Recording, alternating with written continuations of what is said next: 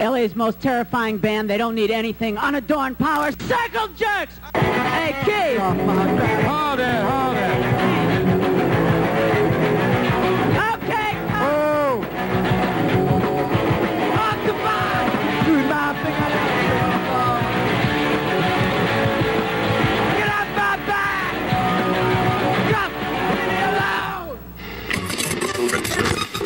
Stupid punk rock. I don't, you know, I just think of it as rock and roll because that's what it is. Get out the water! Get Neighbors. Oh, no one loves you like he loves you. You want Bill Sperm with that? Sunday, we'll back in the lab. Your answer is non sequitur. This is Stan with the Punk Rock Chronicles podcast, and we actually are really, really stoked today um, with our special guest. But before we get started, I want to introduce our uh, trusty cohorts. Uh, we've got Bob the Bastard, Hey. and we got Chris, uh, our producer. He's behind the scenes, but he's uh, taking care of all the audio, getting things going. Hello. And uh, today we're really fucking stoked because we've got Ed Colver, who's uh, let us come into his home again, and we've got Keith Morris on the line or in person with us today. So, Look, welcome, I guys. could drive home and call, Call you it back. yeah, yeah, uh, Call it in. reduce it. But uh, yeah, we're stoked we uh, have these guys with us today. Um, thank you, Ed, for inviting us down. And um, Thanks for coming. yeah, absolutely. So, I guess we just want to get started. And, and you know, when's the last time you guys have seen each other? It's been a while this time lately. It's it's been over a year. Yeah. It's been bit even longer than that. probably COVID did. What- One of our friends passed away recently. Well, not recently, but the one of the last times I was here, he was out here on the front porch smoking cigars. Oh wow. and um, we're, we're, we're talking about uh, Steve Yeah. Human, Yeah. Who played bass with the Vandals, and he also played bass in Detox, R.I.P. Yeah. Yeah. So yeah, yeah, I heard about that. That's sad. When did you guys actually get to meet? When you guys meet each other for the first time? Well, We've we bumped elbows at the Hong Kong Cafe back in what 78, 79. 79. Yeah, Yeah. I got a bad picture of you wrestling uh, Kickboy on the floor of the Hong Kong. I would like to see that. Do you still have that? Yeah. we Nice. we actually uh, uh, Kickboy and I became drinking buddies. yeah. Kickboy was one of the uh, staff writers at Slash Magazine. Oh, He was also in a band called Catholic Discipline. So uh, you guys have known each other since the late seventies. Uh, We've you, known each other too long. Too long. were you shooting back then? Yeah. Yeah. I started shooting in the late 78. Late seventy eight. And Okay. after a year or two, I started turning up a few good things. Um, your story is one of my favorite stories of any of the photographers. Yeah. Because I know a lot of photographers, you know a lot of photographers, but that camera was sitting on that table and you saw it and you swooped on it and started using it. Mm-hmm. That's a great story. Can you talk about that? Is that when you just started shooting, or No. He doesn't want anybody knocking on his door. Yeah, it's, it's like 45 years later. no, we're clear on that one? I, I boosted a camera out of this warehouse that I was working in, in which somebody left it from the front office, left it out in there in the warehouse, and I threw it in my lunchbox and brought it home. Nice. And the rest is history. Yeah. Who was the first band you ever shot? And how, how did that come about? Gun or camera? Uh, camera. Oh, Otherwise, you'll have other people knocking on your door. yeah, really. Um, the motels, actually.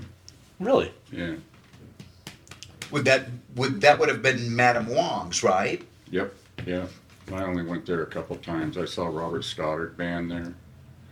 And uh, the motel. I liked the early motels. That was a cool record, that first record. You know, I kind of detest 99.9% of new wave music, but I like that record a lot. Well, they had something going on that wasn't exactly Yeah. new wave. yeah, They were they were a little bit more of a they had a little bit more of a rock thing going on.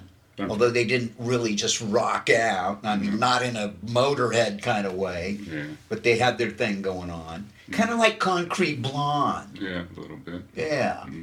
I worked with them too. So what was uh, Madame Wong's back then? We, we obviously we weren't old enough to. I always to said go. it's where New Wave went to die. I only went there a couple times, the very first when I started venturing out after not going to very many shows. I went to shows in the 60s a lot when I was a teenager and stuff. You know, I saw the Mothers and, I don't know, Blue Cheer, Captain Beefheart, like all kinds of shows. Um, but I didn't go out much in the 70s until 78 and uh, started taking pictures. Uh, you know, the Hong Kong Cafe opened up. It was like right across an alley from Madam What's her name's. Remember the ad that said yeah, they were always Jin Ling Wei. yeah they were on a uh, war with each other. I read somewhere that yeah, Madame Wong's was more geared towards like um, Safe music. right. And if you Um, played at a punk band, you weren't really welcome there. Um, they she did not have very she had a handful of punk rock bands played there. I know the Bags played there because I saw the Bags there.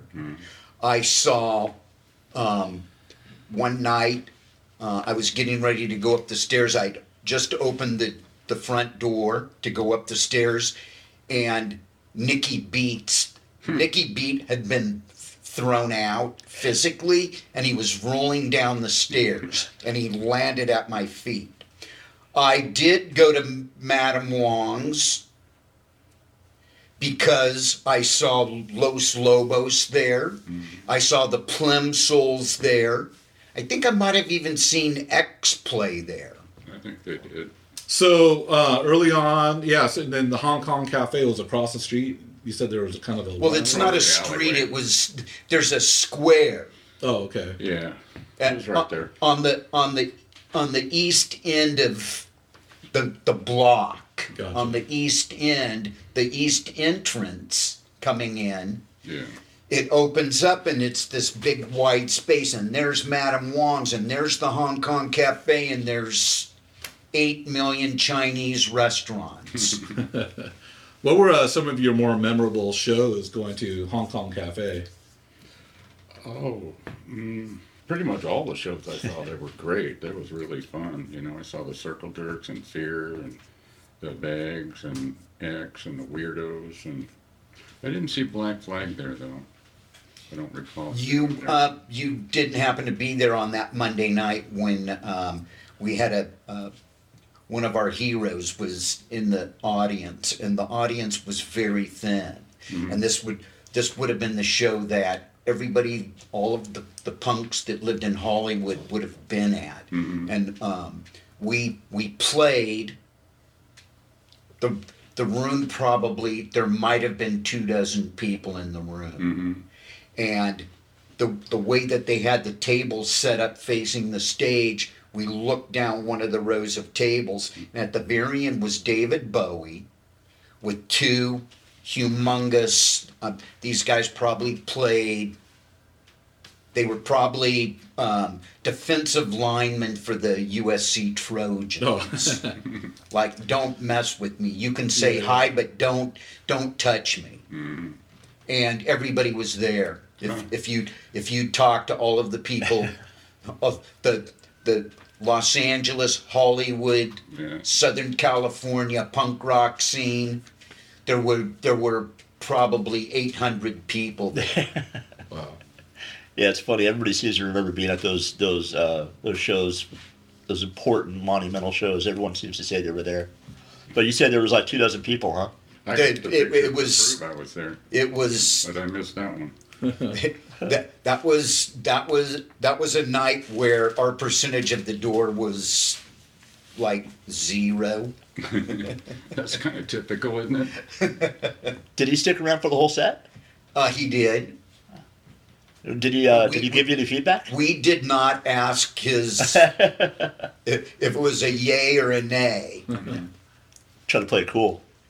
Well, it wasn't Monday night. It was like, what else are you going to do if you're like, say, you're recording an album in L.A. or you're uh, you're on some kind of press junket and you're in L.A. and you're going to be talking to every big wig rock magazine or you know People magazine or Us magazine or Time or any of that stuff. Well, also the scene was burgeoning then, and things were still relatively new. I mean, yeah, you had punk that predated what where you guys were at the time, but not, only by a couple of years. So this whole thing was fresh. LA's starting to explode with new bands, a new scene, and all this stuff. So it was all relatively, I would imagine, pretty fascinating for these guys to come in to check out what was happening, right? Like you guys, Black Flag was getting a name at that point already. Uh, we were trying to get a name. Did you have did you have any other any other notable people that showed up that you saw in the audience or like holy shit there's so and so Not that I can remember. well you're pretty good with the Duke You know, uh, The thin white dude. did white Duke uh, Ron Jeremy's in the crowd at the Darby Crash Band show at the Starwood. Is that weird? That's exciting. That's, that's great to know. But pretty funny. though. Well, I saw. I, I actually saw him at a show on Hollywood Boulevard, and Hole was playing. oh yeah. Yeah. So the group sex. Can you talk about the group sex album cover? That iconic photo. How that all came about. Um, sure. We, um, when I say we, that would be the Circle Jerks. Yes. Played, uh, and I want to say the the band that played with us was the Adolescents, Yeah. and I, I, I actually think Dead Hippie played the Stingers in Venus in Unit 3. I, I I've heard Dead Hippie played that day, which I weird. I, I don't recall that. I don't remember any other bands playing. Yeah. Just just the two of us. Yeah. I mean, be, Those are the ones I between have between the the between the circle jerks and the adolescents, we could have had two or three hundred people at the skate park. Yeah. This the skate park was down in Marina Del Rey, and what they were doing was they um, opened up to allowing bands to play there. In the punch bowl. It it Hmm. There was wasn't. nothing close to it either. It was It- in the between the on and off ramp of a freeway. but it also wasn't these shows weren't on a regular basis because they weren't a, they weren't a proper venue. Mm-hmm. Yeah. that, that this this was the kind of thing where they it was like guerrilla style. Mm-hmm. If the cops showed up Shows they, of- they could have been closed they could have been closed down. Mm-hmm. And they were it, they were located very conveniently in a- in a in uh, a spot that was uh, it was easy very accessible from all of the different areas Lincoln Boulevard um, the 405 yeah, freeway the South Bay and all that. the, yeah. just over the hill from the South Bay. You had had to drive Venice. You had Santa Monica. Yeah, yeah. I remember seeing that picture. Like, I think Casey Royer's picking his nose. Yeah.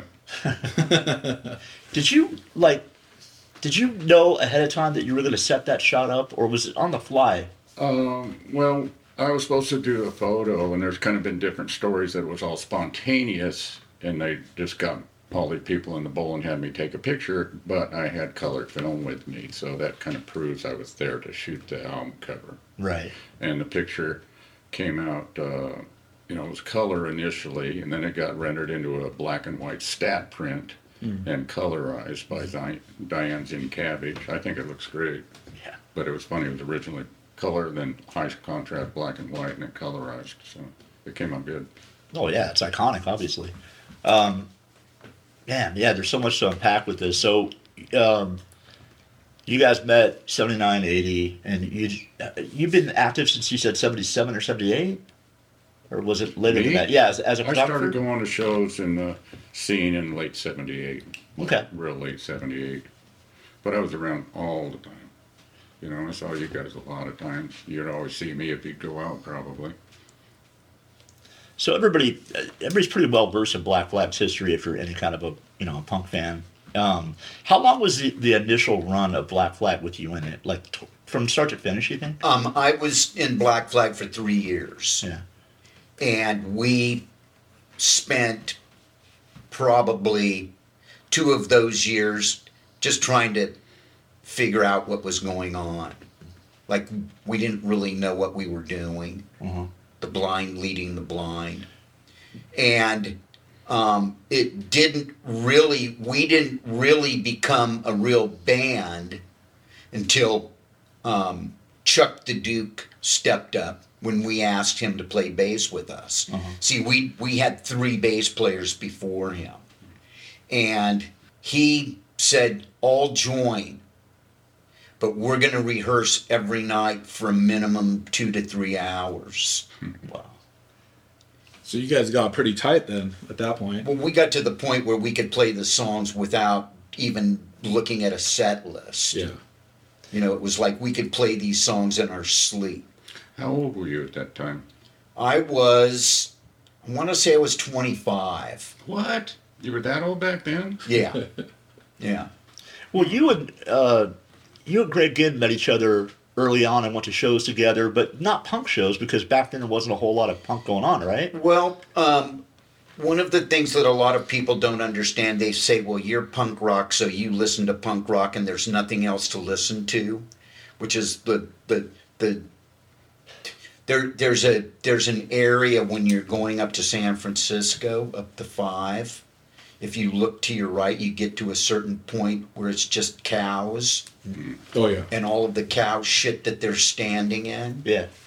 Um, and there, there might be some bulls out there, but th- that would be bullshit. Okay, because like Ed said, one of the things that happens when Ed and I get together, we don't talk about punk rock. Yeah.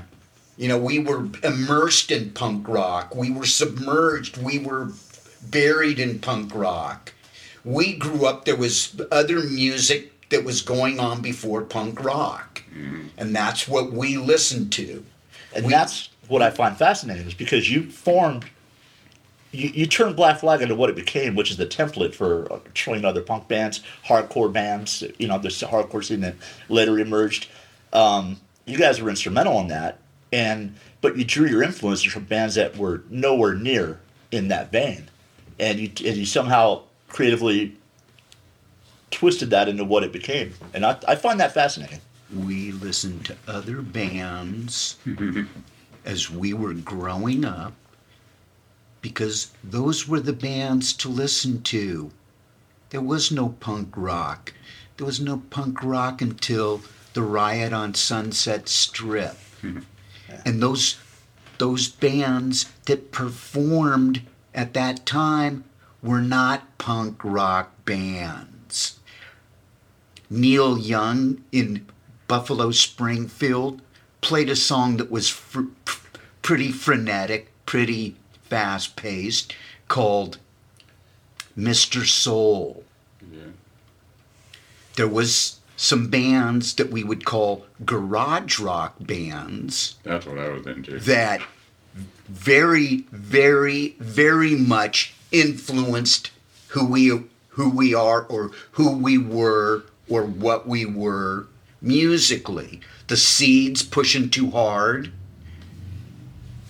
The Standells, dirty water. The- The, the Standells, sometimes good guys don't wear white. Not everything has to be like you're in the fast lane driving 80 miles an hour. Like a Leaf version of Hey Joe. That's the first version of that song I heard. That's still one of my favorites. Hey Joe, where you going with that gun in your hand? Hmm, people think Henry wrote that. they good for do. them. Cracks me up. you were into garage rock back then, kind of Big pre punk. yeah. So, do you, can you remember some of the bands that maybe were local heroes or never got known that were really influential that might have, Influential, I don't know. Uh, maybe just to a you. lot of unknown bands, you know. you know, anything that like stands out that you remember or still listen to? Clear Light. I don't know. Um, they were a really great band. Their cover of Mr. Blue is amazing. There was two songs that really influenced me when I was a youngster or younger. Uh, is Clear Light's cover of a folk song called Mr. Blue, and they turned it into being really dark and heavy. And like the uh, chorus line is what will it take to whip you in a line, a broken heart, a broken head, it can be arranged. And then uh, the mother's trouble every day, that, you know, white Jewish guy doing rap over psychedelic music in 1965. That song is one of the best protest songs anybody's ever going to write. It's amazing. I, uh, I I read somewhere that you were influenced a lot of bands, but there was a band called The Last that you you mentioned in your book that you were pretty influenced by, and they and you said I think you mentioned you alluded to the fact that it was sort, somewhat surprising to people that you chose that band to mention because they weren't really in the vein of music that people would expect you to listen to. Here's the deal with them. Here's the deal. Here's the deal with what was happening when I was growing up. There was a certain point in time in in LA music history where there were 12 bands. that this Yeah. this place might have been a desert. Yeah, This place could have been uh-huh. the ocean floor.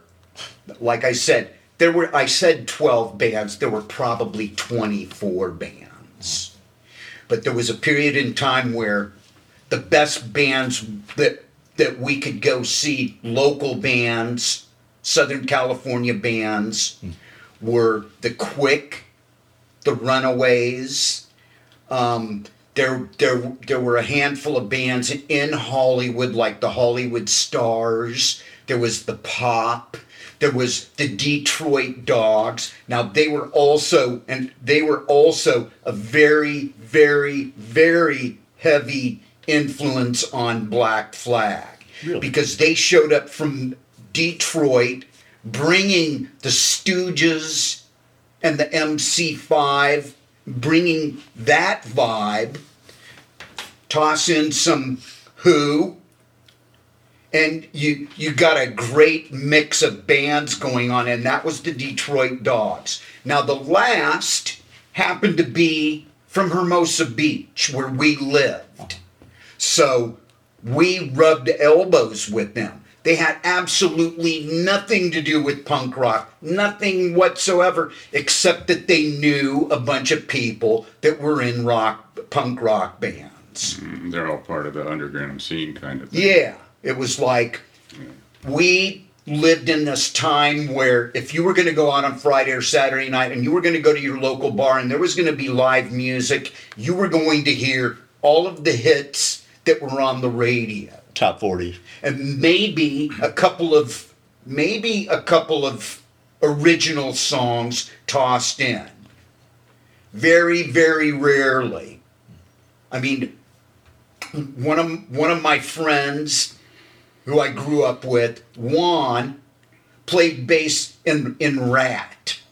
Okay. Now we're looking at the North Pole and the South Pole when you're talking Black Flag Yeah, but he's one of my friends and he's extremely talented and i applaud him for doing what he did you know, playing monsters of rock and at donington castle and you know all over the world. Great. Good for him Well, I don't want to jump ahead too far, but you you seem to be pretty known for making friends with people outside of the, your own scene. Like you were hanging out with guys from like Motley Crue and, and Don Dokken, I think, right? Did you know Don Dokken? i did Yeah. So yeah, you Rockin' with you've always been a little more. the rock and don doc um and i there Well, there he was from down in there where that. He's South Bay. Yeah. The, the, the thing is, is when the punk rock thing started to happen, all of a sudden the, they started writing chapters in the punk rock rule book. Like you got to get rid of all of your old records. You can't listen to Led Zeppelin anymore. You know, fuck that. I'm down with that. I'm, I'm, I'm going to listen to Led Zeppelin whenever I fucking feel like listening to Led Zeppelin because I grew up with Led Zeppelin, just like Cream, just like Steppenwolf, mm-hmm. Just like the Seeds and the Standells. All of these bands, the British Invasion, hmm. the Beatles The pretty things. the Rolling Stones, the Kinks, the Who, the Hollies, the Zombies. Grew up with all of these bands. I'm just supposed to, to give up listening to these bands because some some twerp and t- some twerp that saw the this is how Sid Vicious looks. This is what you're supposed to look like. screw that crap. Later, later on to that noise. What about you, Ed? Do you feel that way About about? Um, did you did you have a huge like a, a rel revelation in, in your musical taste, or did you sort of just add to what you were already listening to when you got into punk? Like, did did anything change for you? Uh, yeah, it's kind of like the sort of, you know, I was listening to underground, heavy psychedelic music in the 60s. Never took any hallucinogenics, no, but I loved psychedelic music. I told Dr. Leary that, that I'd never taken any one time I was with him, and he said, You don't need them. Thought that was pretty cool. But, you know, I, uh, you know, uh, Human Expression, Love at a Psychedelic Velocity, do you know that record? I bought that when I was a kid. I bought the Pretty Things and the 13th Floor Elevators, Velvet Underground. Um, I don't know. So, uh, Keith, when you first met Greg and you heard him play guitar, was he? What songs was he playing? Was he playing early Black Flag, or was he just kind of noodling around? Or I met Greg through his younger sister because she was dating the owner of one of the record stores that I uh, not only frequented but hung out, listened to music in, and also man the cash register. And she would come in. She was dating the owner, Michael. And one day she happened to bring Greg along with her. What would happen at that time, the collection of records behind the counter happened to be the first three Bruce the first three Bruce Springsteen albums. Ouch. There were a couple of Joni Mitchell albums. Uh, the Lindsey Buckingham Stevie Nicks album. Um, he also listened to Poco. But he was also the guy that turned me on to prog rock. And I'll, I'll never, ever be mad about that. One of, one of our buddies, Paul Roessler, swears by it. And when I say prog rock, I mean bands like Yes and uh, Le Orme and Banco and Greenslade, Manfred Mann's Earth Band. There, there are a ton of these bands. And the, the, the, the majority of the punkers certainly dislike them because the, the guys that played in these prog bands played circles around all of us. Mm, they were good musicians. But, Oh, yeah. but they were not only were they good musicians, but they were great musicians. Yeah, musicians. like fusion. A lot of that's like wow. Jazz But fusion. it's like yawn at the same time. We, we, we will blame jazz fusion Mm. for the bad brains. Mm. If there was no Mahavishnu Orchestra, Mm. there would there would be no bad brains. And you know, getting back to the punk rock rule book, all of these bands, all of these bands that I've been rattling off, they're on the list of bands not to listen to today.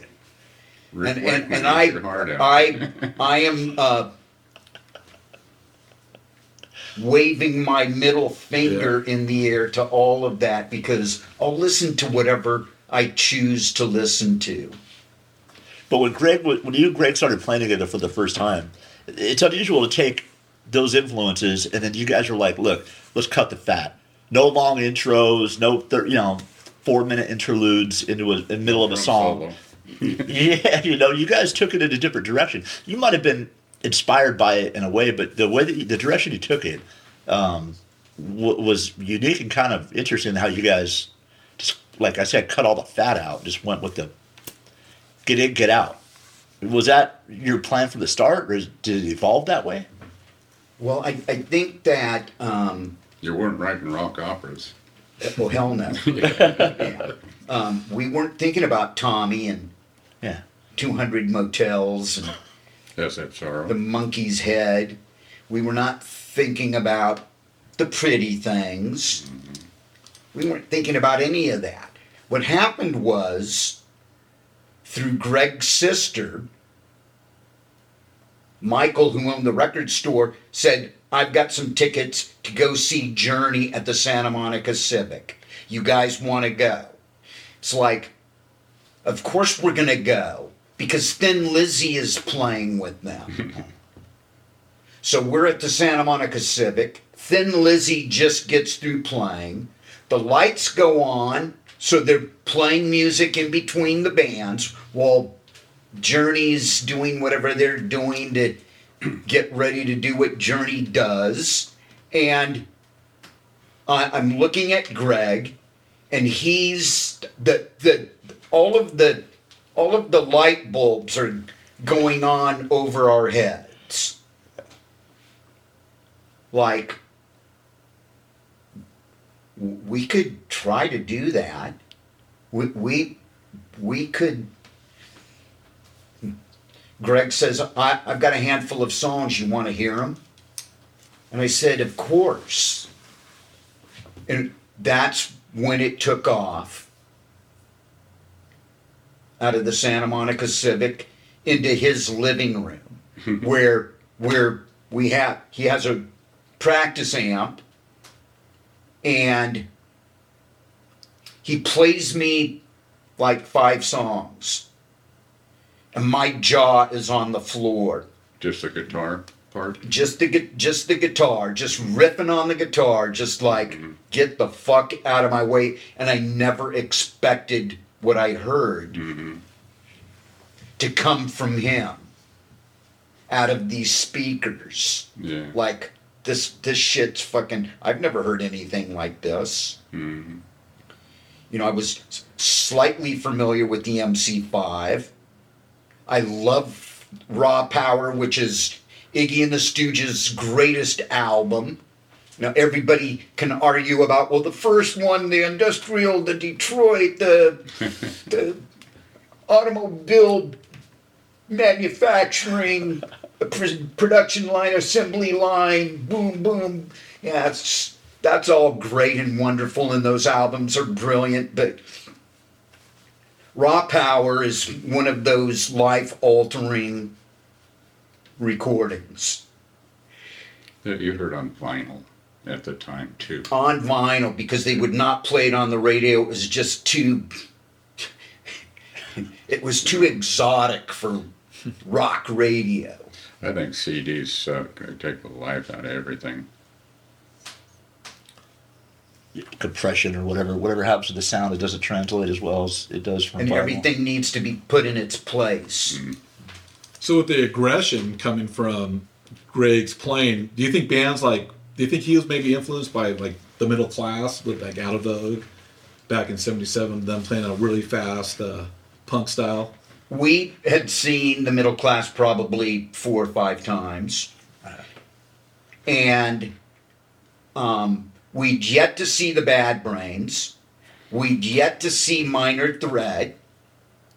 We had seen the germs, but the germs, and a lot of people say, hey, it, it was middle class and the germs that paved this highway for you guys. the germs, the germs couldn't pave their way out of their own bedrooms. They were they, they it was just chaos. It would, you would go to see the germs and they never ever ever made it all the way through a song. Mm. It was like, okay, when's this train derailing? and I'm not taking anything away from the germs because they were there Yeah. and they they certainly and definitely are an influence. Mm-hmm. But there's also DOA. Mm-hmm. We'd seen DOA a couple of times. The first time I ever saw DOA, it was like, who the fuck is going to fall? How how can X, one of the greatest bands to come out of Southern California, follow that band? and X came out and was like, some of these bands would force you to be on your toes. Some of these bands would force you to step up and do your best. Mm-hmm. Like Yeah, through you, you, you better be running fast because you're in a race that if you if if you stop to take a sip of water, you're gonna lose. Did you guys venture out to Orange County back then? And what did you think of like what was coming out of there? Because you know the middle class Santa Ana, and you had um, you know Fullerton scene was starting to come up. You had like the Mechanics and some earlier bands, you know, before you know like Rick Agnew and all those guys got really going. You had some early influences out there too. Did you guys ever experience some of those bands? we would go to um, Orange County, but they would be the the shows would be Where? the, not in regular places. You know, if somebody did had a party in their backyard, or you know, when, Or the now when I say the OC, I mean like you know playing a playing a, a backyard party or playing in a garage down in Huntington Beach. Yeah. Okay. What about you? Did you do any shooting out there back then? Did you ever make your way out there for anything? Uh, yeah, I I went to the Happy Times roller rink. I think that was the name of the place. And uh, I'd go to the Cuckoo's Nest quite a bit. Right. Yeah. I like that venue. So when um, you left, uh, how did the whole Circle Jerks come together as a band? How did that process happen? Um, the Circle Jerks in the beginning was just a hodgepodge mishmash. And um, Greg invited Lucky to audition for Red Cross. And the McDonald brothers. Greg Hetson, not Brienne. Now we're talking about Hetson. we're not talking about Ginn. yeah, Two separate guitar players. not him again. Um, they did the audition, and there's a couple of varying stories as how it went down or where it took place. The McDonald brothers, who I've known for forever, I've known Steven since he was 11 years old, didn't like Lucky because Lucky comes from jazz, big band, swing, marching band. Mm-hmm. He's not a boom bop, boom boom bop, boom bop, boom boom bop. He's not that drummer. Mm-hmm. And they thought he was too proficient. They thought he was too professional. and they were on their last legs. They they were. th- th- This was, I guess, would have been uh, Hetson's attempt at trying to save the band, and so Greg and Lucky became good friends. And at some point, I'm standing there and they're standing there, and it's like, well, we've got a drummer, we've got a guitar player, and we've got a vocalist. Now all we need is a bass player. and that was um, kind of my job, I guess, was to uh, find Roger Rogerson, a drunk Roger Rogerson uh, standing against a brick wall on Melrose by the Anti Club, and I asked him if he wanted a sip off of my 40 ouncer. And he said, Of course. And we got to talking, and I said, Do you play bass? And he said, Yeah. And I said, You want to play bass in a band with me? There's a couple of other guys. And that one thing led to another. And we were uh, rehearsing in my garage over in Inglewood, California, which is also um, right next to the South Bay, right next to uh, it's the like furthest most west point of South Central Los Angeles, and that's where it took place hmm. in the pink house with the white bars. keep keep your nose away from my stash. I don't want to jump again. I don't want to jump ahead too far, but there's one thing that this, besides you, this the Circle Jerks and Black Flag had in common was where your names came from, and you had uh you had someone, a friend of yours, who came up with Black Flag in the bars, and then later on, I believe, gave you the suggestion for the Circle Jerks. Am I right? Okay, here here's how this all went down.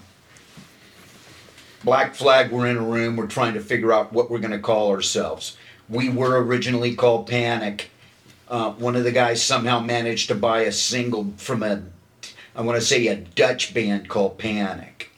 And it's guys, we don't need to get into any kind of legal BS with anybody. We're, what, what we're going to do, and maybe it was a premonition. We'll, we'll save that for later on, like 35, 40 years down the road. Um, we, we need to come up with a new name. And Greg Ginn, the, the name that he suggested was Rope. And Robo, Chuck Dukowski, and I looked at each other like we wanted to like shove a shoe in his mouth. no, that's not going to work. Uh, as it turns out, Greg Ginn's younger brother Raymond happened to be in the room and he said, I'd call your band Black Flag. And then presents us with the four bars. On the spot? Yeah. Shit. And it's like, well, gentlemen, um, it looks like we've got our problem solved for us. And continuing on the thread with Raymond Pettibon, who's at that time started to become one of my good buddies. He was one of my drinking buddies. He was we were doing drugs and smoking pot and all of that fun stuff. I quit Black Flag and the the Circle Jerks didn't have our band name yet. But we had a couple of shows coming up and it was like, what are we going to call ourselves? The Bedwetters, the Runs, Plastic Hippie. Um, we were in Raymond's library workroom at his parents' house in Hermosa Beach. I want to say this was on like a Saturday afternoon. And we were there because we were going to use some of his artwork for a flyer. But we still didn't have our name. We were just, we were going to just call ourselves whatever we were going to end up calling ourselves. And I'm looking through all the books, all of the different titles, and I see the American Slang Dictionary. There's two two parts to this because it's so thick. and so I, I I grabbed volume one and I'm flipping through the pages, just looking for any anything that pops out at me. And all of a sudden I'm f- flipping through the B's, and now all of a sudden I'm flipping through the beginning of the C's, and here I am, CI circle jerk. um, yeah, okay. Greg, what do you think about this? Circle jerks.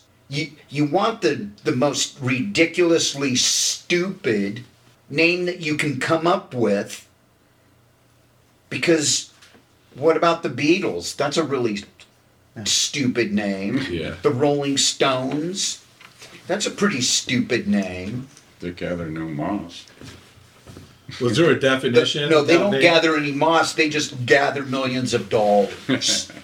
Was there a definition with that name, like circle jerk, and then how to explain? yeah, it? but we didn't even make it that far That's it. because that name just uh, just jumped. Oh, yeah, le- it leapt right out of the off that page. Did did Raymond have a hand in the creation of the logo or the artwork that accompanied? No, Nothing he like didn't. huh? No, he was um, he was starting to get busy doing some of the other things that he was doing. The black flag flyers and things like that. All of the black flag flyers. There was a certain point where he was making sure that wh- whatever Mel was pictured in the drawing had an erection.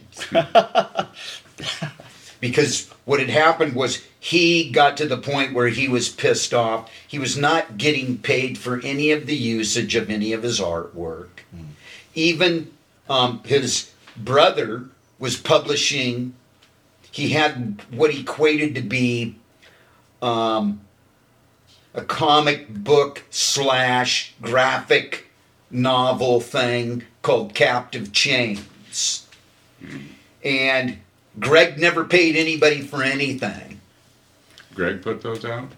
Yeah, Oh, really? Yeah. Oh, that's interesting. yeah. Wow. Greg again put those And in. Tripping Corpse. Well, that actually makes me kind of jogs my my question in here. Um, when you left Black Flag, I know again, well documented, man. There's a lot of tension in Black Flag, and mostly because uh, Greg had a pretty firm ha- uh, hold on the creative control of the direction of the band, right? So when you started the Circle Jerks, did you set out to make that experience a lot different, more of a um, you, know uh, a group effort and less of a you know I don't know, less confrontational or someone who had control of the the creative uh, direction of the band? Did you guys act more like as a team? the the thing with Black Flag wasn't so much Greg trying to be in control and take taking charge because Chuck also played a role in all of that, and I um, didn't really get along with Chuck. I do now. I I love the guy, but at that time, they Black Flag was impending, im- impeding my progress in finding out where the party was going to be on Friday night, Understood.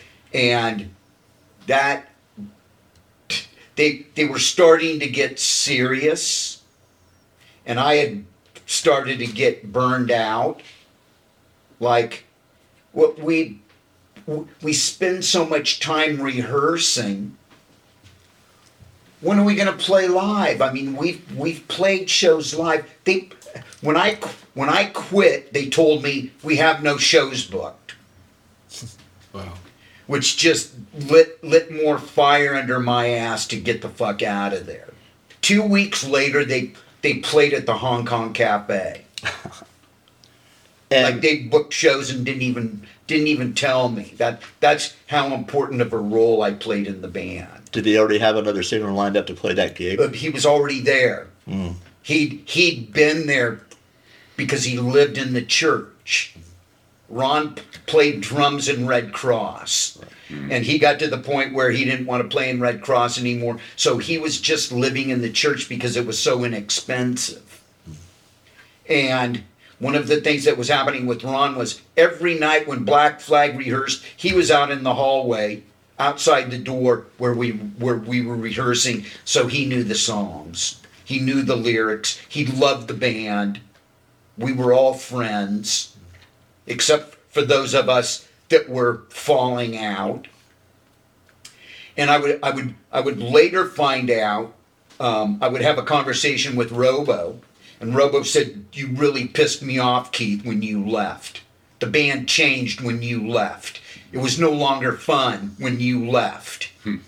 I said, Well, why didn't you join in with me on some of these arguments that I was having where all of a sudden it's me against three guys? Who wants to be a part of that?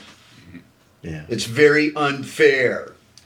And so it was not difficult for me to leave Black Flag. I was just not having fun. Yeah. We're not making any money.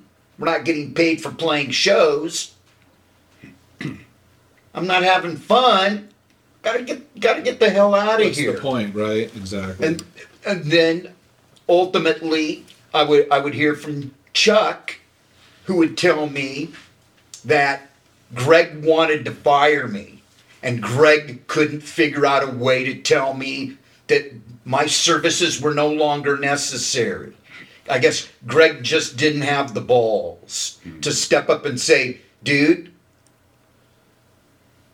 you drink too much, you're doing too much cocaine, you're not really, we're not learning any new songs. And my vibe was, we're not learning any new songs because are we going to record? No, we're not going to record. They ultimately did record the the EP with Ron was it five songs? I, I don't know. I don't know all of the songs, but um, he he only lasted six months in the band. Yeah. Yeah. So maybe he was feeling the irritation from a couple of the other guys in the band. The awkwardness with the lineup changes was probably difficult, I would imagine, because you were at the time still living at the church, weren't you? I was still living at the church. Yeah. Um, I actually had a roommate who had run away from home, who would eventually become the bass player in a band called the Mau Mau's. Yeah. And then he would p- play in uh, the Cramps. And he played in a couple of other bands. Joneses. The Joneses, yes. And um, at, a, at a certain point, my cash flow was ridiculously low to where I, I got to find another place to live. I can't, even though it was really cheap to live in the church, it was like, I've got to get out of here Yeah. you know, I can't be around all of these irritating personalities. A lot of tension. A lot of tension. Yeah. Oh, I'm sorry, I just have one more question for Ed. Did you hang out at the church back then? Never went there. Never went there, not one time. I don't recall going there. Nice. Um, so when the cir- oops, Gotcha. uh, circle jerks, you guys are together. Uh, how did the music writing process go? It was uh, would Greg do a lot of the the ideas, or how did that process come about? Well, there were four of us that had all of these different ideas. And ultimately, um, one of the things that happened was Greg had been a member of Red Cross and the tourists. They were the tourists before they turned into Red Cross. Steven and Jeffrey were in the Black Flag rehearsal space. And we all looked at them and said, like we all ganged up on them and said, you know, you're going to need to change your band name. The, the tourists don't cut it. and they changed, the, they changed their name. Yeah, and Um, they got sued for it and they had to change it to a different. yeah, they had to, they had to add the extra D and the K and Mm-hmm. um, I don't know if they got sued. Maybe they were just told. Threatened with it. They were told. Threat. Look, we're we're a, an organization that's been around since the beginning of time, True, and yeah. you're not calling your band Red Cross. Maybe they got a C and D letter or something. Yeah, Yeah, the cease good old desist. good old cease and desist. Yeah. Um, you know, or maybe somebody else came along with that possessed some kind of intelligence when it came to those kind of things and said, "You guys are going to have to change your name. You're going to have to do something here mm-hmm. because you're going to get in trouble." And when they were breaking up, as they were breaking up, the McDonald brothers told Greg, "We're not, we're not using these songs anymore." go ahead and do with them what you want to do. And so Greg obviously took that and ran with it. And um, one of the very first shows we would play, we would be in a room where we had probably about 50 people that wanted to just um, take us to the end of the pier and chop us up and use us for um, lobster bait. The the the scenario was that we changed lyrics and sped the songs up. We added a few things here or there, removed a few things here or there. Basically, the structures were the same. Yeah. But um, I had worked on some songs when I was in Black Flag that were never used. The lyrics were used, and then the lyrics were unused. And one of the things that happens when we get into uh, legal territory is that um, a, lyric, a lyricist owns half the song and I, I, I consider myself a lyricist at times. and I occasionally come up with some music. But um, we just went for the anarchy, and that, like I said, there were a lot of people that really disliked us. When did uh, did you guys get to the point where you were ready to record? How far into the band? I'm I'm really terrible when it comes to questions like that, but one of the things that happened with the writing process was we were just taking our time. We were in no hurry. And then one of us, I'm raising my hand, booked a couple of shows because my ass started to itch or something. Um, and one day in our rehearsal space, I said, guys, we have 12 songs. We have a couple of shows coming up here within the next two, three, four weeks. We need to come up with more material so we can go out and play live. And that's that's when the the songs in question were well here's the riffs hmm. here's this riff and I, I i looked at the guys in the band and i said i, I was basically looking at roger rogerson where it's like you guys have been in other bands have you created any musical bits in any of these bands and a couple of other things got tossed into the pot. You, you have to understand the way we worked is there's a pot in the middle of the room. It's a cauldron. It's bubbling and gurgling. It looks like it could be lava or like boiling tomato soup. There's bricks and tree branches and all sorts of stuff on fire underneath, wood logs and we're tossing stuff into it. We're making the stew, and that's how we worked. So it wasn't like some bands, the guitar player will bring a riff, and then the rhythm section fills it in, and then the you know the singer pens some lyrics to it. You guys didn't work that way at all, huh? You guys just sat in a room and banged out ideas until it became a song. We worked however we could make a song. Whether it be one guy coming in with the guitar riff, whether it be, hey, like Lucky is like, well, I've got this drum thing that I'm working on. Mm-hmm. It's like, okay. Did you like that process more than you did when you were working out the Black Flag songs? Um, Or was it just different, not better or worse? No, it was it was different and it wasn't better or worse. The thing with Black Flag was there was a lot of energy and it was like we were angry and you can you could feel that, you could hear that. You you could if you saw us play live, you could see it. Where we were just pissed off. We were in we were in we were in a neighborhood where like I'd said earlier on a Friday or Saturday night, the best you were going to get was the Doobie Brothers, the Eagles, and fucking uh, Brewer and Shipley or fucking um, Fleetwood Mac.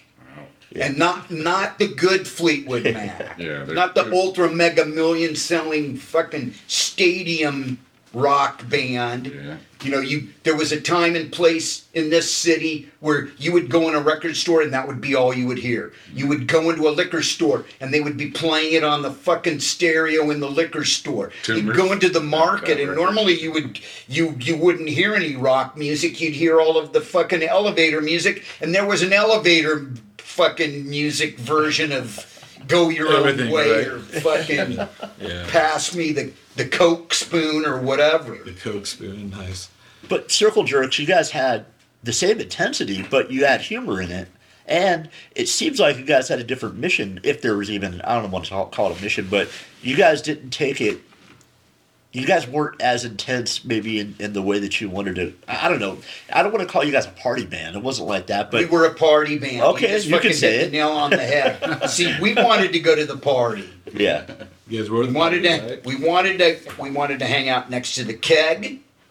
we wanted to know where the drug dealer was, and uh, maybe be in charge of whatever record was being placed on the turntable that everybody was talking over, whoever was going to dance to it or whatever. Black Flag was really serious. Black Flag was angry. Black Flag wanted to wreck things and destroy things. And that's what was happening musically. That was was happening lyrically. And when I left, I was walking away from all of that. I'm still angry. I'm still angry right now. Did your partying uh, escalate from going from Black Flag to Circle Jerks? I know you're sober now, but were things getting crazier for you? Do you think, as a party band, the the change? things were getting crazier, yes. And then I, I, would have my moment of clarity. And I'm, I'm still here because if I hadn't have had that moment of clarity, you'd, you'd be talking with somebody else. Hey Ed, when's the first time you saw Circle Jerks? Close. You know, I don't know. Um, Hong Kong or the whiskey? What? I'm not sure what year that would have been. Well, we've shot photos on Sunset Boulevard and Yeah. uh, at the, the liquor store across the Oh, yeah. street. Yeah. And What year was that though? Was that 80? that would have been 80. And the yeah. record came out in 81. I, I think I don't I don't, Yeah. I don't know all of that crap. Have a dates too. Uh, what, what was your impression of Circle Jerks? though? going seeing Black Flag and and That's a terrible question to ask him in front of They you know, because he's going to sugarcoat it and he's going to make it all sweet. well, no, we well, the nice Circle and Jerks were rad. I don't know, man. But I don't know. Ed doesn't strike me as that type. They sucked. Keep those a rack. No. We we spent a lot of time around each other. Back in those days.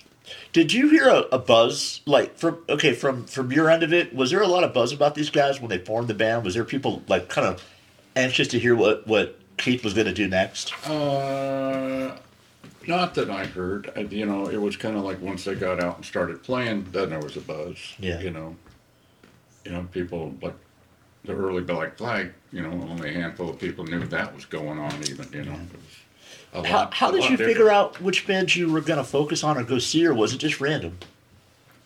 Um, no, I photographed the good ones. It, it's it's really simple to have it random because what was happening at this time was you would have four or five bands on a bill at a at a club show like the Hong Kong Cafe.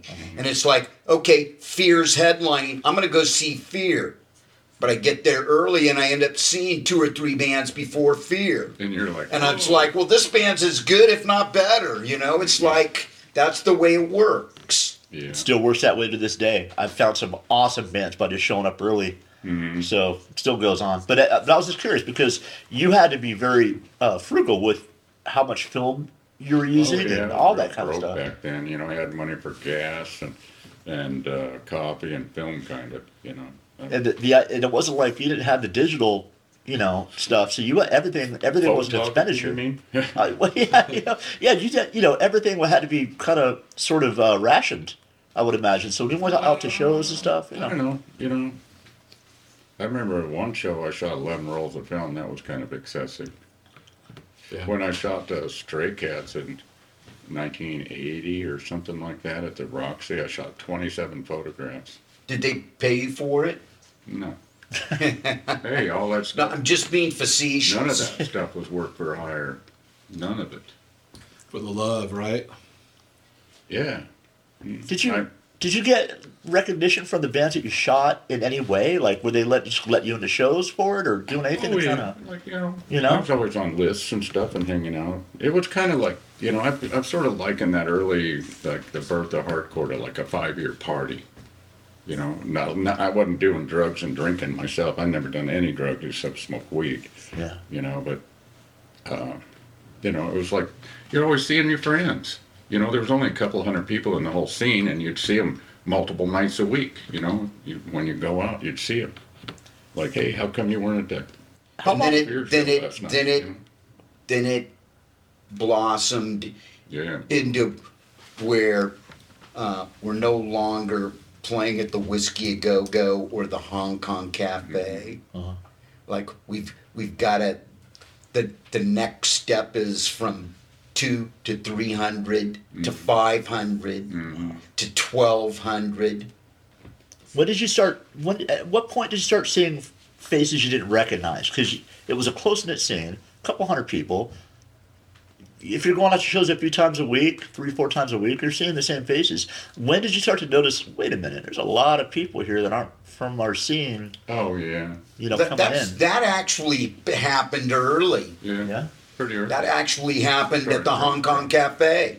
Drawing crowds. You, you know, like on a Friday or Saturday night, all of a sudden there are people coming in from the valley, or there are people coming in from Riverside, or there are people coming in from um, the OC. San Gabriel Valley. That's where I was coming from. How was Yeah. uh how was the change like so when Group Sex comes out, how did things change for the Circle Jerks? You guys just all of a sudden get a lot more like obviously that's such an iconic album. Was the recognition immediate? It was it was very well received. We, we can thank Rodney Bingenheimer. Um, there, there there will be a lot of people that will uh, diss on him, but the the simple fact of the matter is is for us being in bands, he was um, our pathway into uh, actually being played on K Rock during lunchtime. One of the only stations that would play that stuff, right? Well, the, all of the all of the um, indie college university stations would play it. Yeah. Were you guys doing uh when did you guys actually start touring? Was that soon after that album? Um, You we toured before the album, hadn't you? A little bit. well, it depends upon what you call touring. Like a, a weekend gig up in San Francisco or Sacramento. That we didn't really consider that to be a tour. yeah.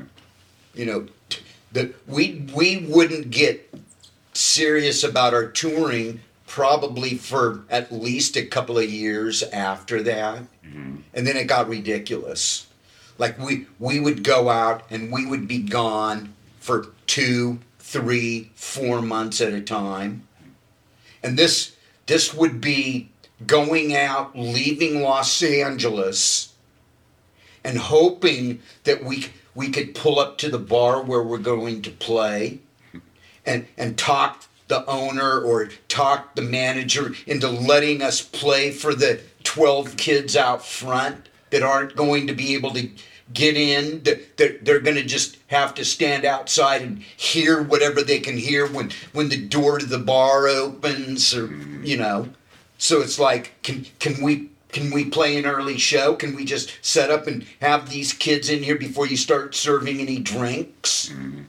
You know, so we were we were playing a lot of nights. We were playing two shows if we were lucky. If we if we had the sales pitch to allow the person running the the bar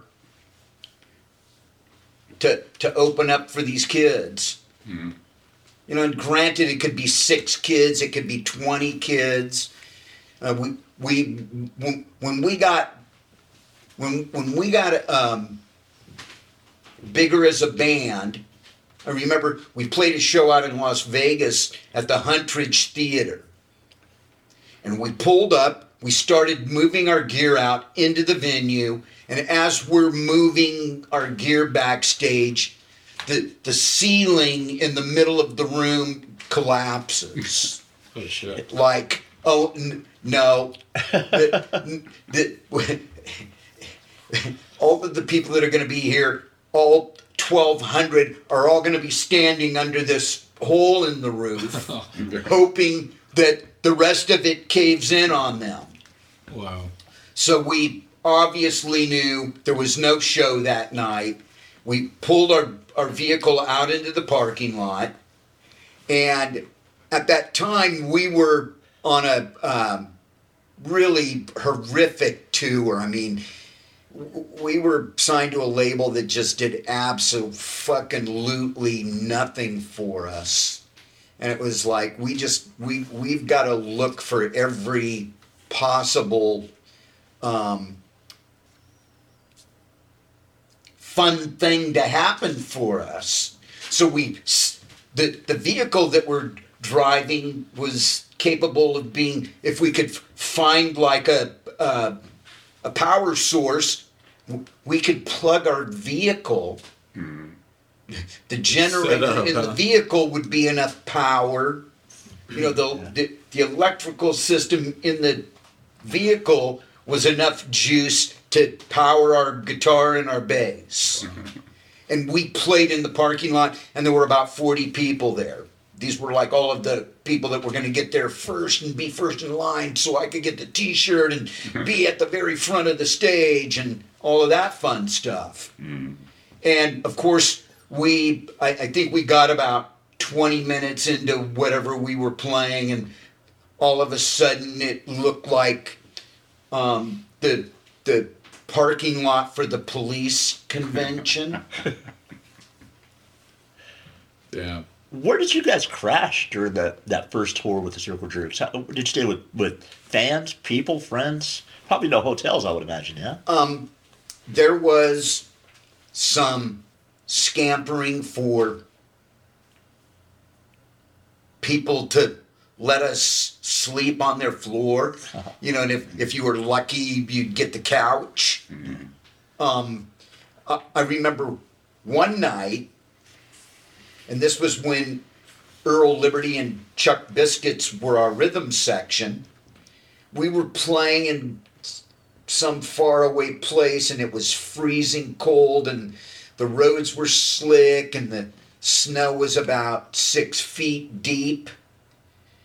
And the we didn't even have to ask. The girl came up to us and said my parents are out of town. I live in a three bedroom house. There's plenty of places for everybody to sleep. There's plenty of food in the refrigerator. Nice. you know That's a uh, score.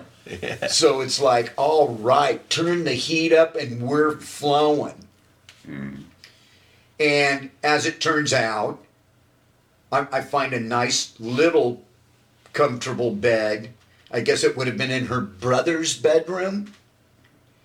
And at about four in the morning, everybody's finally settling in. It's like the party had gone on long enough. You know, we got a long haul to the next city we're playing in. If the roads are in the condition they're in right now, we're going to be creeping Yeah. along. And so everybody's starting to relax, and all of a sudden there's a commotion in the living room. And all the lights in the house are, are turned on. Like every fucking light in the house, it's like, what, what is this? It's like, time to go. Mom and dad had come back from Oh. their trip with Circle jerks bringing little bringing little brother along with them back to the house, Nice. and the, this uh, sleeping scenario was not going to happen. Shit. So you know, you talk about uh, a little bit earlier, like minor threat, uh, bad brains. When you finally hit the East Coast and hit like DC, what what was it like playing with those bands? Well, those crowds were very energetic. There was uh, um, certain portion of the crowd that were straight edge. Um, they were very appreciative. They knew all of the songs. They knew all of the lyrics. They sang along. There, there was just a great energy in the room. And there wasn't, it, if there was anything that resembled violence, it was quashed immediately. Like, you're not doing that here. Mm-hmm. Like, they actually police themselves. That's pretty cool. Yeah. Yeah, You know, your your your your bro falls pick while up. slamming, Pick them up. pick them up. Yeah. little different than what you guys were used to back then, right? Yeah. Oh, we saw all sorts of stuff. Now you photographed those guys too, you know, in L.A. and all that. What, what, what's your impression of Minor Threat and Bad Brains early on? They're both really fantastic bands. They were great. Good Did- shows. Did you ever hit the road, Ed, and go outside of you know follow any of these bands or anything? Uh, twice, I think. Well, I went up to San Francisco, and I don't know, you know, when I did the Wild in the Streets cover, but IRS Records, I worked for them in the mid '80s for quite a few years, and they sent me out on tour with the Alarm. And they were going to send me out with REM, but didn't, and sent me out with the Alarm. They should have been the other way around. But uh, REM hired me to do the all the photos for their Fables of the Reconstruction album and took me on a Wow. two and a half week East Coast college tour. That was fun. Wow, that is cool. What about um, Circle Jerks playing CBGBs for the first time? What do you think of CBGBs back then? It was just a dump to play. Yeah, You've seen photos of that bathroom. Oh, totally. yeah, I could smell it from the photos. did Yeah. you take a shit in it or a piss? No, or- it, was- it, it was first off, it was um, their equivalent of the whiskey a go go, and we played the we we played the whiskey probably six or seven times, and it it, it was the first club that I'd ever been to, the first rock club, or the first club that that um, had touring bands, major label bands. Yeah, I And- saw the Kinks there and T Rex there and the Cream there. I saw Cream in '67. I hate their later stuff, but I saw them all at the whiskey. Did you play other venues when you were out there besides CB's, like Max's or any of those other venues that were sort of What other? Ma- thing? like Max's Kansas City, that that venue, or no, any of no. those? Max's was Max's. By the time we made it out there, Max's. I think were they were on their last legs. Okay. And there was no. th- There weren't really real punk rock bands playing at Max's. Okay. their their scenario was that they it was kind of like the the difference between the Hong Kong Cafe and Madame Wong's. I understand. Oh, I see. What about um? What were some of your favorite like New York bands early on that you guys were playing with? Were you guys buddies with like Agnostic Front and those guys? We we played with the Agnostic Front. We played with well, the first New York band we played with was the Stimulators, which was Harley. Harley, who was at that time I think he was Twelve or ten or something? Or Yeah. yeah, I think he was like ten. that's right. Were you impressed? I was just impressed the, by the fact that he was there doing what he was doing. Yeah, We also played with the Necros, who were from Ohio. Necros are a rat. where did you play with them at? Was it in New York? It was at um, Irving Plaza. Oh, okay, New Jersey, We, right? we played a show at the Mud Club during the middle of the week, and that was a complete, utter disaster. Um, we had one person in the crowd, and all of the people, all of the staff, I think um, at one point there were, they, they might have started the night off with six people and they cut it down to three people because they realized they didn't need a doorman and they didn't need a uh, bar back, they didn't need a waitress. you guys can go home, right?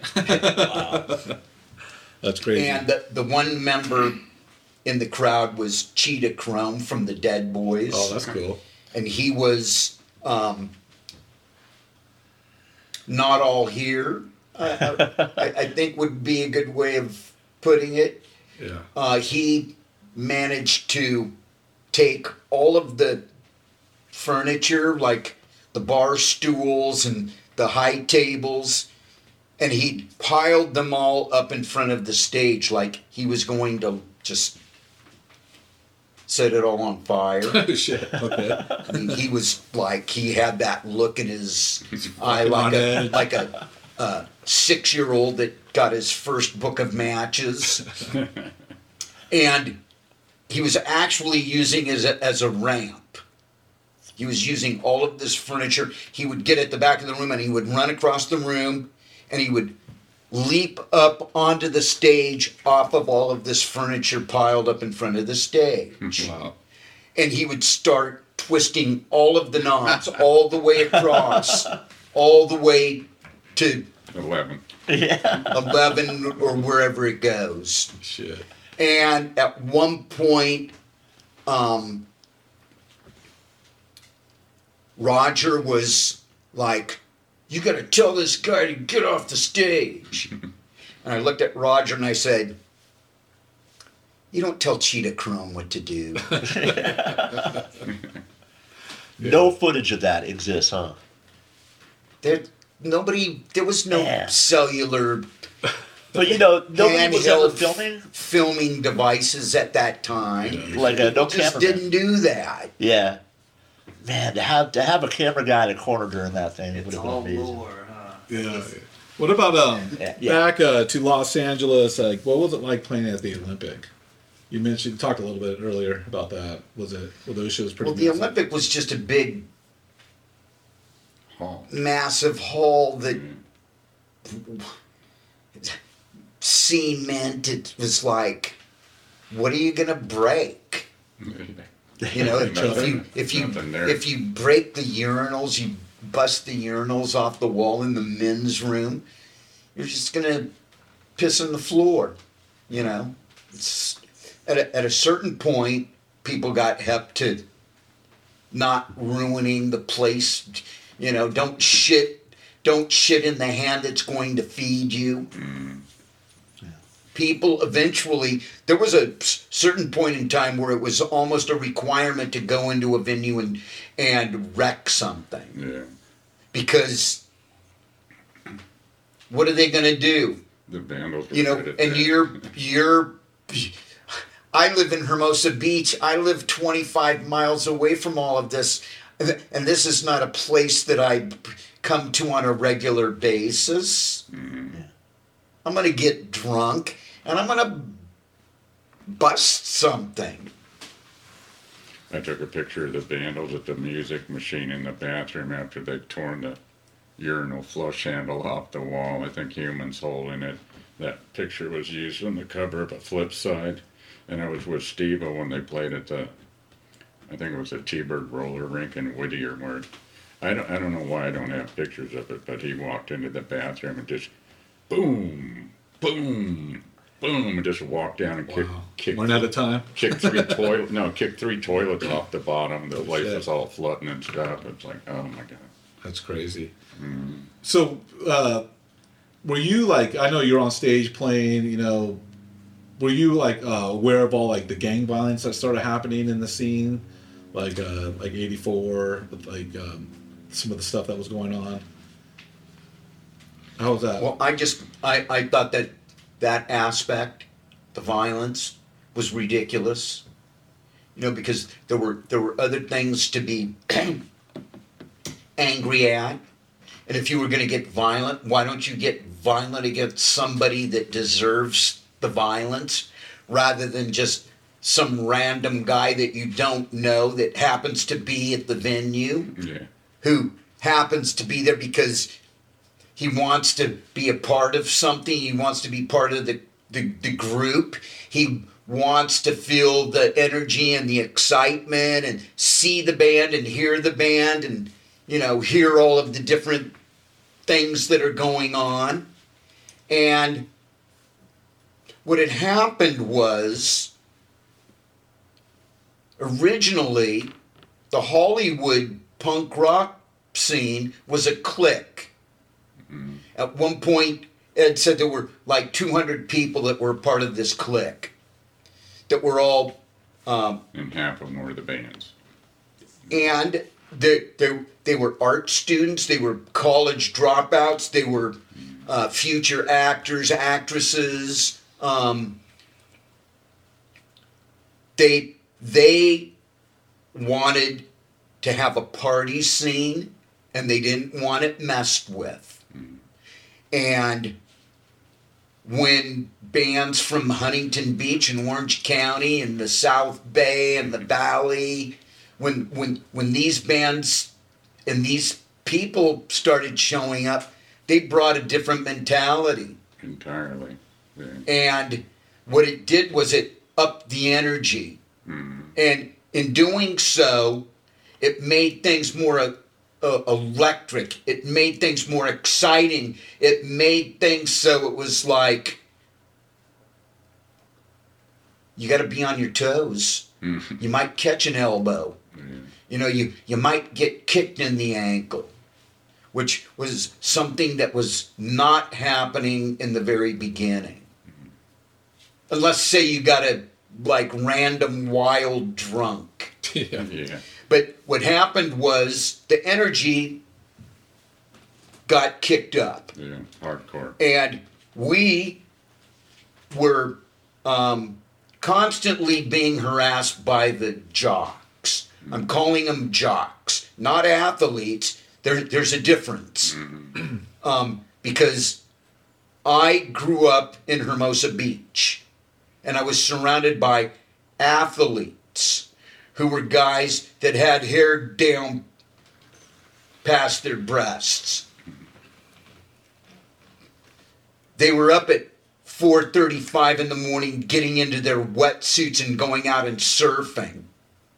These kind of athletes, hmm. not jocks, not the guys that played baseball and football and water polo, not those guys. Hmm. Although some of them you can't just lump them all together. Because I knew a lot of jocks who didn't have the, the full blown mentality. They were actually real human beings. Mm-hmm. but we were we were the ones that were being called devos and you know fuck you devo and this is like a like a guy that would end up uh, busting Bronx in the rodeo. So here's this group of people coming in that initially drove you into the, the, the people that I, that I'm talking about with you, you have to understand that you have all of those all of those dudes from Venice who who not only surfed but rode skateboards. Mm-hmm. When when there was when there weren't any waves and it was raining or it was foggy it was time to get out of town and go do some skiing which this would ultimately lead to snowboarding mm-hmm. which is skateboarding without wheels on on snow. Mm-hmm. We grew up around all of these guys and they're not jocks. They're they're athletes. All of a sudden there's the slam dance and there's the stage dive. And these are all moves if you look at them you look at the slam dance it's basically there should be a skateboard underneath these guys doing this dance you have the stage divers. Where are we? We're in southern california. What's southern california? One of the swimming pool capitals of the world. And what do you do when you're at a swimming pool? You dive off of whatever you can dive off of to get into the water. Yeah, Chuck Burke in my Wasted Youth flip photos of skateboarder. Yeah, absolutely. Um, can- So the the, Oh, the jocks slowly came into it and didn't know, and this maybe is not the right word to use here, but I would say the proper dance etiquette. yeah. Well, because their motivations were different. They're coming in, and they. It, what I find interesting is how these guys come in, and they're the same people that kind of drove you to punk rock in the first place, to alternative means of you know, And Haiti, you know, and then now these same Yeah. guys four or are years infiltrating, later, they're in, in infiltrating your your your lifestyles, and they're making you feel like you're the outsiders, and it's ridiculous. You know, so you had your athletes, you had your your, your jocks. So how bad was the jock problem initially? well, don't forget we got to add the gangs. Yeah. We had the punk rock gangs, which was pr- probably one of the most ridiculous things anybody has ever come up with. It's all territorial, right? Like I I'm already in a gang. Yeah. And we're not here to fuck with anybody. We're we're here to fucking have a party. So on the one hand, it brings up the excitement, like you said before, and the energy level. But on the other hand, now you're dealing with a lot of conflict. Did it affect the gigs? Were there fewer gigs? Were there clubs that were like, "Now we're not doing this anymore"? That happened quite a bit. Yeah, Yeah. did. You know that that was why at one point the Olympic Auditorium was doing all of the shows they were doing. They were doing like one or two shows a month. You know, and that was enough for them to, you know, keep Yeah. keep their hands filled. Now there were still some clubs that would allow it, but probably um, prayed that they never had to use their um, entertainment insurance. Yeah. Yeah. What about security?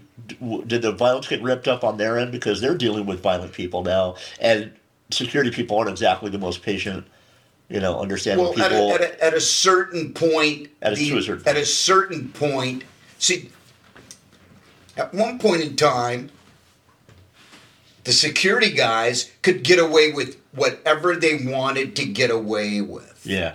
like clubbing people with pipes in the hills surrounding the Hollywood Bowl. Yeah. Like, are you kidding? Like hospitalizing people because they're trying to sneak into the Hollywood Bowl and maybe sit with some people that are sipping wine and eating some fine, stinky French cheese, you know? yeah, it's fucked up. You know, sneaking into a Grateful Dead concert. you know, we're sneaking in to see Pink Floyd. So did you guys get blowback from these these other outside influences? Like, were you treated differently from those security guys? Like, were you lumped into those people, the gangs, the violent guys who came into this scene that weren't really in it for the music or the art? Were, were you guys all sort of lumped into that category? Did you guys get some fallout from that? Um, I don't ever remember receiving any kind of backlash for playing the music that these guys wanted to listen to. Right. It's like I have no control over who comes to the shows. Yeah, exactly. But if I'm on stage and I see something happening that's not supposed to be happening, I'll step up and say something about it. And I have got backlash for doing that. Can we talk a little bit about uh, decline of the Western civilization? No, we're not going to talk about that whatsoever. Um, Okay. I'm, I'm just pulling your leg. And you actually you were in it, but you also worked on it a little bit with Penelope Spheeris, did you? Um, I helped snag a couple of the bands that played at the Fleetwood. That was, I think, that was the, was that her final? Like, sh- she shot Fear, the Alice Bag Band, which basically was the Bags, the Circle Jerks. Um, I also heard she filmed a little bit of the gears. See, the, the, throughout the years, there have been people that have just been up in arms over her choice of bands that were that appeared in the movie. Catholic Like it's it's really it, it really leans towards s- slash records and slash magazine because Kickboy's bands in there and Fears on slash and X is on slash and the Germs are on slash and it's like so what? What the fuck? All those bands are totally happening, you know? um, if there were people that complained that the Plugz and the weirdos and the gears weren't in it and you know there's a this whole list of all of these bands that c- could have or should have been in it that weren't in it like just take it for what it is Mhm, At least it happened. and she ultimately stepped up and said I shot all of that on film. You know how expensive film was at that time? I got to rent those cameras. I got to pay the crew. Is all that footage sitting somewhere? Will we ever see it? I, I don't know what happened, but maybe some of the film got destroyed. Maybe what she shot of the gears just wasn't Yeah. good enough So, to be. Who who knows what her it that's her that's a question you ask her. Yeah.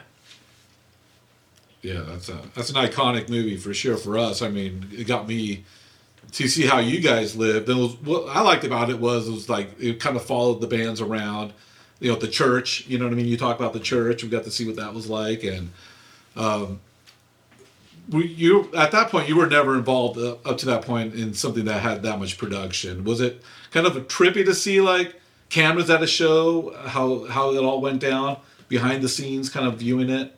There weren't really any behind the scenes going on.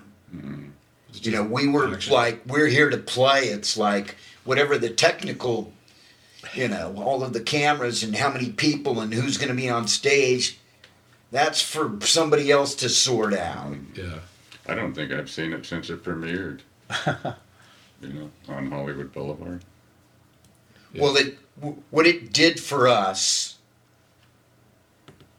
was it allowed us to be seen by people in faraway places mm. that had absolutely no idea as to what we were or what we were about, what we sounded like, what we looked like. There were people that had read about us and maybe had seen some photos in Flipside or Slash Magazine or Maximum Rock and Roll, No mag. No Mag. Actually, no, not No Mag. No Mag wasn't happening at that time. What year? At the at the at the at the decline. Seventies.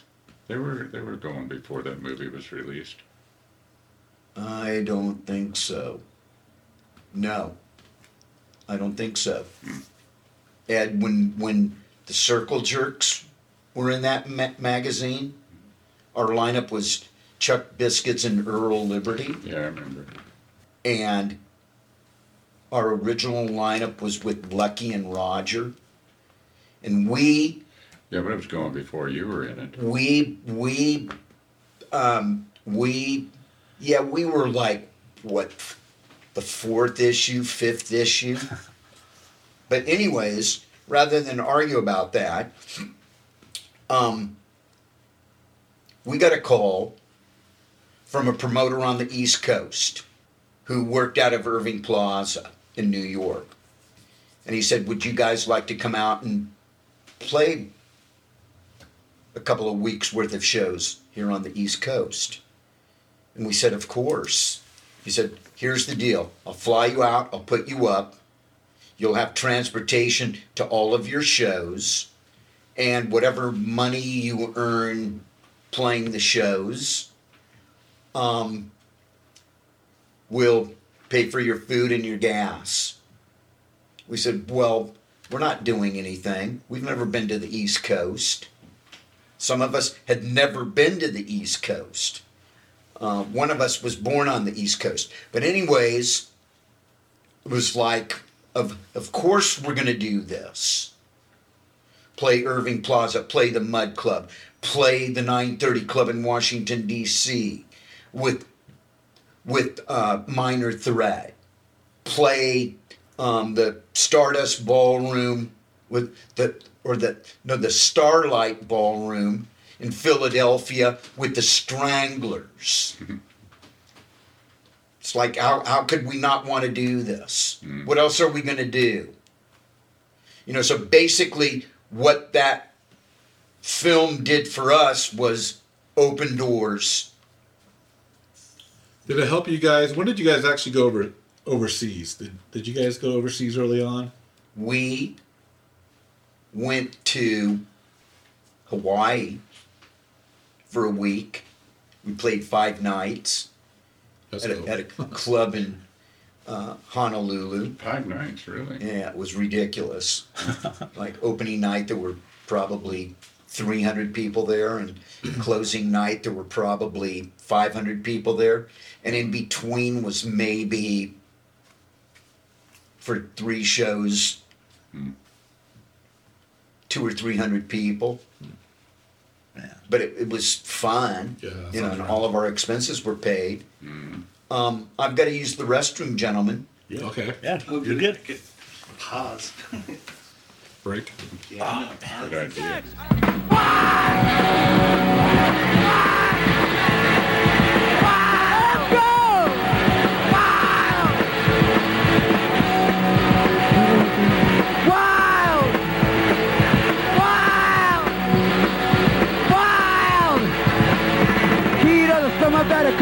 Call out a bummer. Turn on seatbelt, screw me off with the big crunch button. Newspaper writers still need a drug store to kill my buzz. Wild! In the streets. Wild! In the streets. Wild! In the streets. Wild! Four billion, apple of volumes, couple of beers to the Jimmy right. Gotta believe us, gotta trust us.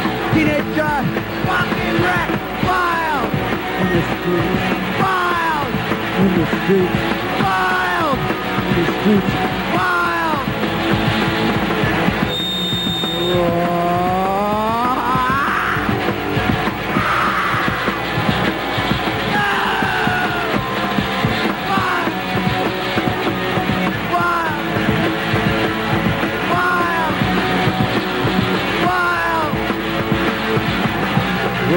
Have to choose. Play with the boys, bound to lose. Ball one hand, cannon the others. Don't mess around, they're real mean brothers.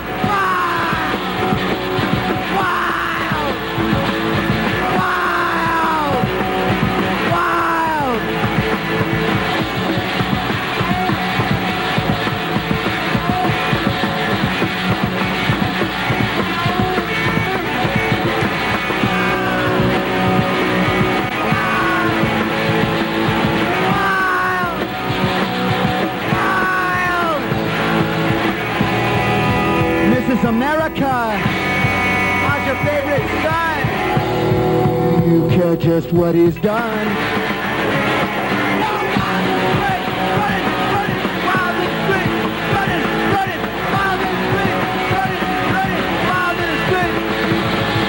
Wild in the streets, running Running wild in the streets, running wild in the streets, running wild in the streets, running wild in the streets, in the street. Running wild in the street.